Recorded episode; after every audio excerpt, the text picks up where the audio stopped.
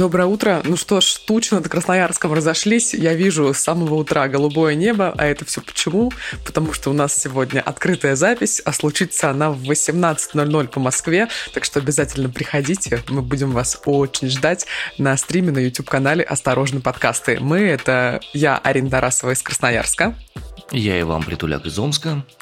Да, и получается, что у нас сегодня официально предпоследний выпуск э, подкаста в этом сезоне. Вот этот вот самый, который вы сейчас включили. Да, да, да, да, да, да, волнительно, волнительно. Конечно, состояние такое. Тут недавно в наших соцсетях выложили основные данные, сколько в цифрах имеет место быть наш подкаст, сколько выпусков вышло, сколько времени прослушивания. Ну, пока мы озвучивать их не будем, желающие могут зайти да посмотреть. У меня случился сумасшедший эмоциональный подъем после этих цифр. Ой. Слушай, это получается, если в сумме посчитать, это 15 в квадрате будет выпусков у нас вышло или сколько? Как мы выяснили, мы не сильны в математике, так что если кто-то из вас силен, вот, можете там что-нибудь повысчитывать любопытное. Ну, в любом случае, ждем всех сегодня вечером в 18.00 по Москве на YouTube-канале «Осторожно, подкасты», где у нас будет прямое включение, прямой эфир. Будут новости, будут ответы на ваши вопросы, будут ваши голоса в эфире в том числе звучать. Так что, welcome, категорически всех приветствую. Ну, а теперь к новостям. Порты Одесса, Черноморск и Южный вернулись к работе для экспорта зерна. Суд впервые приговорил суррогатную мать к трем годам колонии за торговлю детьми. В разных странах, в разных регионах внезапные проблемы из-за буквы Z. Итак, одна из самых важных новостей в международной повестке в последнее время была ситуация с зерном э, в Украине. В итоге порты Одесса, Черноморска и Южный таки вернулись к работе для экспорта зерна. Они возобновили работу после подписания соглашения о их разблокировании для экспорта, соответственно. Выход и заход судов в порты будет осуществляться путем формирования каравана, который будет сопровождать корабль лидирования. Перед отправкой караванов специалисты разных профилей будут проводить поиск подводных объектов, обеспечивать безопасность безопасность пути. Далее цитата по Интерфакс Украине. «Э, сегодня мы проводим совместную работу по навигационно-гидрографическому обеспечению безопасности судоходства в одном из портов Одесской области. Прежде всего, это работа, которая определяет безопасные пути для движения судов, которые будут перевозить украинское зерно. Конец цитаты – это слова э, представителя Госгидрографии Украины Игоря Тимчука. На сегодняшний день необходимости в разминировании нет, об этом сообщает глава Минобороны Турции Хулуси Акар.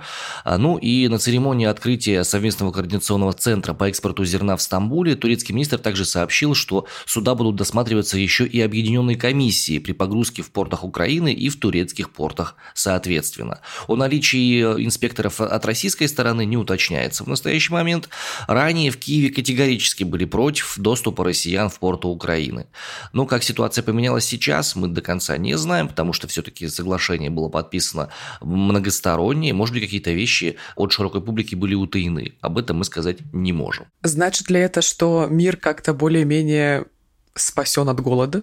Ну, судя по всему, наверное, стоит считать, что да, потому что он били вообще в, в рельс по поводу того, что львиная доля украинского зерна обеспечивает голодающие республики Африки и там всего остального. Но, судя по тому, что проблемы смогли решить, все-таки есть шансы на то, что хоть каким-то образом какие-то части этого, этой большой сложной ситуации могут быть разрешены путем переговорным, а не каким-то более агрессивным и жестким. Лично меня это радует. В России вынесли первый приговор женщине, которая стала суррогатной матерью. Тамара Индиева получила три года лишения свободы, об этом пишет база. Красноярский суд, как много новостей про Красноярск у нас на этой неделе.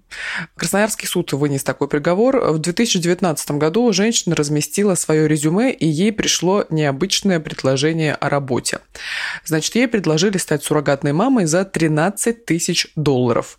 Она согласилась и полетела в Камбоджу, где ей и провели процедуру оплодотворения. После этого Тамара вернулась в Красноярск и подписала договор с компанией «Дидилия». Там же 29 апреля она родила ребенка, а затем, получив свидетельство о рождении, учреждений написала заявление об оформлении ребенка на генетических родителей. Суррогатная мама получила обещанную сумму, а ребенка должны были увезти в Китай, однако случилась пандемия, и все застопорилось. В 2021 году Тамара узнала, что стала фигуранткой уголовного дела о торговле людьми. Кроме нее, обвиняемыми стали сотрудники Дидили, в том числе и бывшая следовательница по особо важным делам Евгения Гончаровская, которую следствие называет организатором бизнеса. Адвокат Яндиева считает приговор незаконным и собирается его обжаловать. В мае этого года Госдума приняла в первом чтении законопроект, запрещающий иностранным гражданам и лицам без гражданства пользоваться в России услугами суррогатных матерей.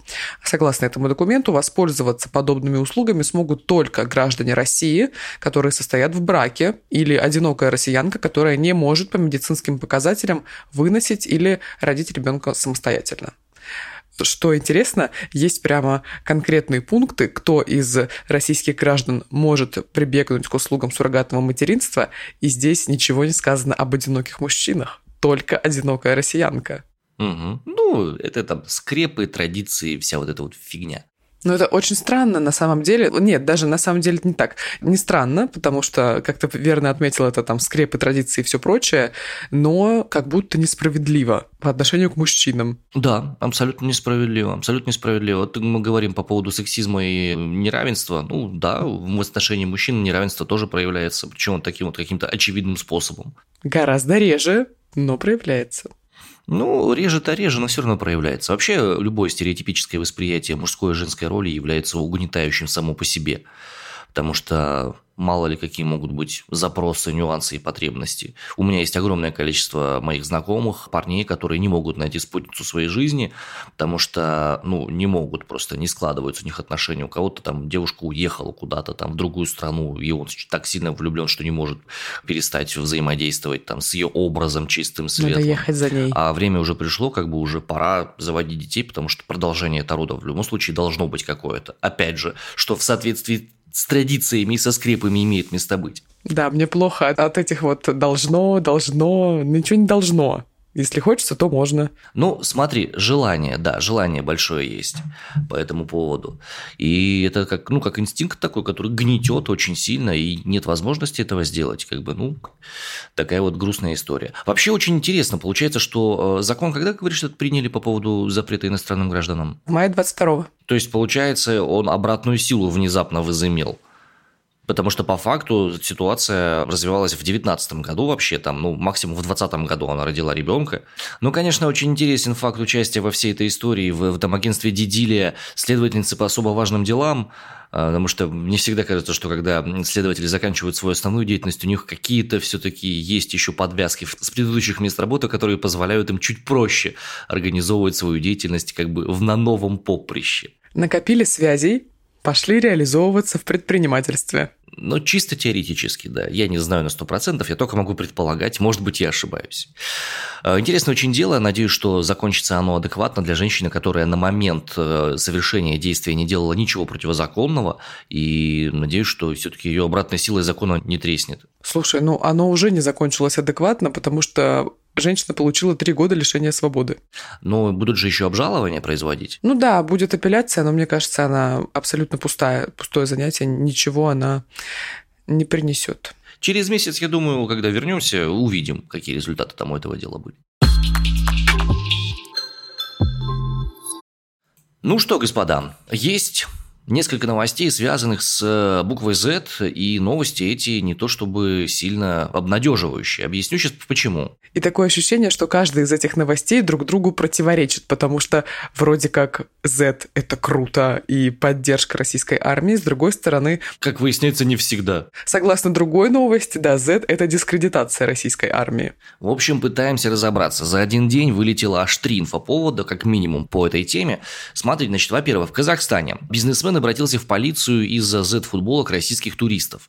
Некоего Нурлана А возмутила группа россиян, которая пришла на экскурсию в столичную мечеть Хазрет Султан. После посещения этого помещения религиозного сооружения туристы пошли в столовую, на них наткнулась группа недовольных. Мужчину с буквой Z на футболке начали снимать на телефон, он пытался закрыть лицо. После этого бизнесмен Нурлан А, который занимается сельским хозяйством, обратился в полицию. По данным телеграм-канала «Осторожно, новости», жалоба поступила в отдел по борьбе с экстремизмом. По мнению Нурлана, вышеупомянутого, такими футболками поддерживается насилие и убийство мирных жителей. Это цитата по опросу... По Нурлану А. По Нурлану А, да, то есть по телеграм-каналу, соответственно. Если на корню не пресекать подобную пропаганду терроризма, говорит он, завтра они у себя на форумах будут писать «Съездил в Казахстан, неделю проходил символом и никто не пикнул». Опять же, конец цитаты. Знакомые бизнесмены его поддержали и призвали выдворять подобных людей из страны. Гостеприимно. Жуть с крылышками. Кошмар. С одной стороны, с другой стороны, напомним, что в Казахстане сейчас достаточно нетолерантная позиция по отношению к тому, что происходит сейчас э, в Украине, и об этом было заявлено и в форуме последнем, который в Петербурге проходил. Президент Казахстана про это сказал, что мы не считаем подобного рода образования чем-то правильным, там ДНР, ЛНР, в этом нет необходимости никакой. И в общем и целом, как бы и даже парад Победы проходил с купюрами определенными в Казахстане. То есть что-то там такое происходит, такое какое-то, что-то там мнение какое-то есть, такое в разрез с генеральной линией партии идущее. Интересно, интересно. Ну, давайте двигаться дальше, да. Слушай, вот ты знаешь, что интересно? Мы сейчас немножко отклонимся от буквы Z про поддержку разными государствами политики России. Тут, значит, накануне случился матч э, турецкого футбольного клуба Фенербахче и киевского «Динамо». И фанаты турецкого клуба Фенербахче начали скандировать кричалку «Владимир Путин» во время матча вот с киевским «Динамо». Послушаем.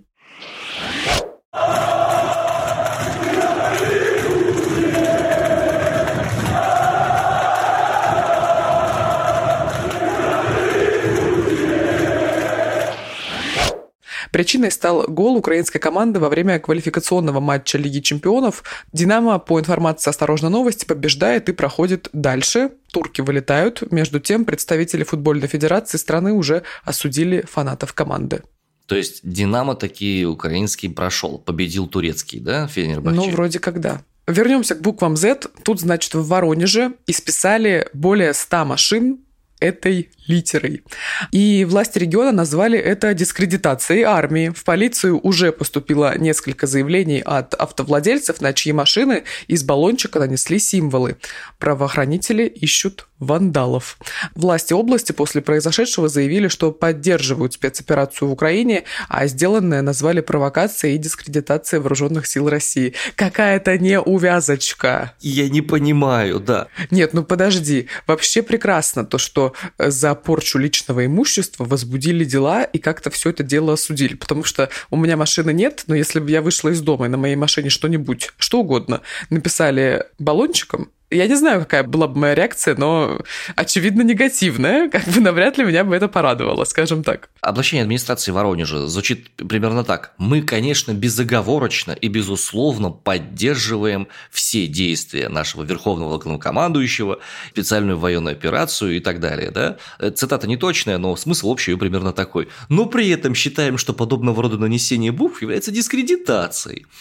То есть, как это непростая судьба. Непростая судьба у буквы. Не могу перестать думать о том, что нужно написать на моей машине, которая не существует, баллончиком краски, чтобы меня это порадовало. Ну, там типа, а, я знаю, что подарок. Подарок? И чтобы машина стала реальной, да? Ну, ну, у тебя же нет машины, а тут бац, жух. Ну да, в принципе, с такой надписью я бы даже ездила по городу. Ну, еще одна ситуация про букву Z. Российскому игроку по игре Dota 2, который нарисовал букву Z на игровой карте, отказали в американской визе, и он не сможет в итоге поехать на турнир. Э, история была следующая. В конце апреля этого года киберспортивную команду Virtus.pro дисквалифицировали с турнира Dota Pro Circuit. Оказалось, ее игрок Иван Москаленко, широко известный в узких кругах под ником Pure, то бишь чистый, нарисовал на миникарте букву Z. Причем, судя по всему, не имел в виду ничего сложного, плохого, и это не являлось политическим каким-то его высказыванием. Он извинился после матча, сказал, что его не так поняли, ничего плохого он в виду не имел, но это не помогло. В итоге с Москаленко расторгли контракт. После этих событий он стал играть за команду NTT, которая собирается принять участие в предстоящем большом турнире по Dota 2 в Техасе, но в Америку его не пустили, несколько раз отказав в визе. Все попытки Pure попасть на турнир провалились, в составе команды его заменил перуанец Энцу Тимадо Джианолли О'Коннор. Первое, можно было бы играть онлайн, мне кажется. Второе, это что касается вот этих всех ассоциаций с буквой Z. Тут несколько недель назад модель Ирина Шейк выложила у себя в Инстаграм, в организацию, которая признана экстремистской на территории России, сторис где сфоткала, по-моему, Оливье и написала какое-то слово, которое, значит, оканчивалось вот множеством буквок Z. И медиа начали писать, что «А, Ирина Шейк поддерживает политику России» и так далее. Ну, она ее спешно удалила, эту сторис, и потом, значит, на розовом фоне написала «Друзья, не ищите, пожалуйста, какие-то двойные смыслы там, где их нет» и так далее. Ну, мир, любовь, жвачка и все прочее. Ну, короче, если бы я был этой самой буквой, то я бы напрягся, потому что судьба применения просто такая внезапная, неожиданная и разнообразная в каком-то контексте символ, в каком-то не символ, что делать непонятно. Просто с клавиатуры вообще уходить. Нет, ну буква Z ее все, ее, ее абсолютно заканцелили. Ну, еще другие буквы есть прекрасные. Х, У и другие. Мне кажется, большинство из нас пользуются сервисом Сбербанк онлайн. Это не реклама. Я сейчас вам расскажу, что впервые за 20 лет Сбербанк повысит плату за уведомления об операциях по карте. Плату повысят на 10 рублей с 1 августа. В зависимости от типа карты стоимость услуги составит 40 или 70 рублей. Для кредитных карт Сбербанка услуга останется бесплатной. Я вот уже сколько пользуюсь Сбербанком онлайн, я все не могу понять, с меня что-то списывают или нет, есть какая-то абонентская плата или нет. Потому что вроде как э, ну, мне приходят смс когда я что-то трачу, или когда мне зачисляют деньги, вот от 900, да, но вроде как ничего не списывают. А за что тогда списывают деньги? Типа, когда прям вот как у Тинькофф уведомление приходит, что типа вы потратили в магазине 500 рублей, или ну как? Стоимость этого уведомления 400 рублей, ура, всем здрасте. Нет, там есть э, разный функционал, за который нужно денежку платить. В частности, у меня э, денежка небольшая списывается за перечисление с карты на карту. У меня, поскольку семья, и мне периодически необходимо... Так это комиссия. Ну, комиссия, но в любом случае там можно купить э, некую абонентскую плату, которая эту комиссию сокращает или полностью убирает вообще. Поэтому это не совсем комиссия, это, скажем, пакет услуг. А ты знаешь, что есть система быстрых платежей? Да, это я тоже знаю. Но там в любом случае есть лимиты на снятие, там на какие-то еще такие моменты. Поэтому за это деньги снимаются. За оповещение? Нет, за оповещение, наверное, деньги снимаются, но я не помню, как часто они снимаются. Надо, кстати, посмотреть, это интересно. Но в то, что за получение смс теперь ты платишь 70 рублей в месяц, это такое себе, прямо скажем. Ну, 70, если у тебя там, наверное, какая-то карта уровня профи. Но это к слову о том, что российского пользователя приучают к оплате сервисов. То есть до того, как э, от нас ушел весь этот кинорынок, западные международные компании и так далее, мне кажется, мы уже прям привыкли платить за контент. То есть я, например, оплачиваю подписку на Яндекс Плюс, и меня как-то особо это не тяготит. Наверное, потому что я каждый день открываю Яндекс Музыку и там что-то слушаю. Вот. А бонусом еще идет кинопоиск, вся вот эта история звучит как реклама Яндекс Плюс. Друзья, простите, это не она, к сожалению. Вот. И многие мои друзья рассказывали, что, значит, кто-то платит за iCloud, кто-то платит за Netflix, кто-то купил Storytel, чтобы слушать аудиокниги, кто-то что-нибудь еще. Ну, в общем, много-много разных расходов. Кто-то за приложение платит, кто-то за Tinder платит каждый месяц. Не я, кстати. За Tinder? Господи, там а за... есть три тарифа. Какие? Что там в Тиндере? За что там можно платить? Более красивые мужики или там более симпатичные девушки? К сожалению, нет. К сожалению, нет. Короче, за что можно платить, рассказываю. Значит, был тариф полгода назад, по-моему, 250 рублей или что-то такое, называется Tinder Plus, который открывает возможность менять геолокацию. И условно я в Красноярске могу поставить геолокацию, что я нахожусь на севере Италии, и мне будут показывать прекрасных итальянцев. Но, по сути, за 250 рублей мне показывают более красивых мужчин, да? А, вот. А, есть тариф, который там что-то 600 или 700 рублей. Это, ну, он такой оптимальный, скажем так. Там можно, по-моему, можно видеть, кто ставит тебе лайки, чтобы сразу, ну, как бы ты увидел, кто, значит, тебя полайкал, и ты сразу идешь, смотришь, ставишь ответный лайк, и сразу можно пообщаться. И есть какой-то еще продвинутый, по-моему, Tinder Platinum или что-то такое, там вообще полный пакет. Включая свадьбу, да? Тамаду и свадебное путешествие. Ну, возможно, уже да. Жесть. Я до сих пор не могу заставить себя платить за контент. Вот прям искренне. За аудио, тем более. Ты лучше будешь смотреть кино с ставки на спорт. Вот это? Нет. Нет, но я как человек, который вырос на модемном интернете, и на дискетах друг другу мы перетаскивали разные игры, и первый Doom играл вообще на 8-дюймовых дискетах 8-дюймовых уже они назывались. Ну, короче, на здоровых этих самых. Не могу заставить себя. Я не понимаю, я не понимаю. Если у меня вся моя музыкальная библиотека занимает там, не знаю, там 50 дисков, и они у меня уже все закачаны в MP3 эм форматы, уже у меня в облачном хранилище лежат, я не понимаю, где мне, нафига мне новую музыку брать, у меня и так все хорошо. Я на самом деле разделяю, потому что я тоже вот, не знаю, там в десятые годы, типа в тринадцатом году, в пятнадцатом, ну, я смотрела фильмы вот как раз ставки на спорт, и все прочее с такими, знаешь, звуковыми элементами. Я сажусь, например, посмотреть фильм, это происходит очень редко, и понимаю, что на кинопоиске его нет, и я думаю, так, ну вот мне предлагают его посмотреть, например, на ТНТ Премьер, на Иви или где-нибудь еще, на другом сервисе, за который тоже ну, нужно либо заплатить, либо оформлять там недельный бесплатный период, но это все равно вводить данные карты, потом это все отслеживать, вовремя выключать и так далее, чтобы ничего не списали. Я думаю, зачем? Надеваешь Можно пиратскую повязку. Да. На левый сайт. Ар, ар, да. Ар. И, ну, там, посмотреть 15 секунд рекламы и быстренько посмотреть киношку. Это отвратительно, никогда так не делайте, платите за контент. Фу, такими быть, как мы, да. Ну и завершаем наш сегодняшний выпуск чудесными новостями от ФСИН. Вообще ФСИН, они довольно часто появлялись в наших выпусках по разным самым поводам, но есть ощущение, что у них есть, короче, какая-то такая специальная служба, которая придумывает новости для обеления или для каких-то разнообразий. Там массовик-затейник у них есть какой-то в пиар-отделе. Ну, для того, чтобы улучшить репутацию ведомства, эта должность называется пресс-секретарь или пиарщик. Возможно, возможно. Ну, я не знаю, кто пропустил эту новость, но вот сейчас, собственно, мы ее озвучим. В Свердловске, в Свердловске, господи, в Екатеринбурге, начальник Свердловского отделения ФСИН считает, что продукция российских колоний может заменить ушедшие зарубежные бренды. А что может? Далее цитата, подожди, я сейчас процитирую. «Мы производим большое количество товаров народного потребления». Замечу от себя нарды, шашки, металлоконструкции, ножи, большое количество самых разнообразных. Перья, правильно говорить. Ой-ой-ой, Арина, что ж ты сразу-то по фене начала? Не надо так. Тут мы, во-первых, не там, где поэтому нужно говорить. Во-вторых, давай как бы не будем пугать лишний раз людей, что в Сибири все умеют ботать по я фене. Тебя пугаю.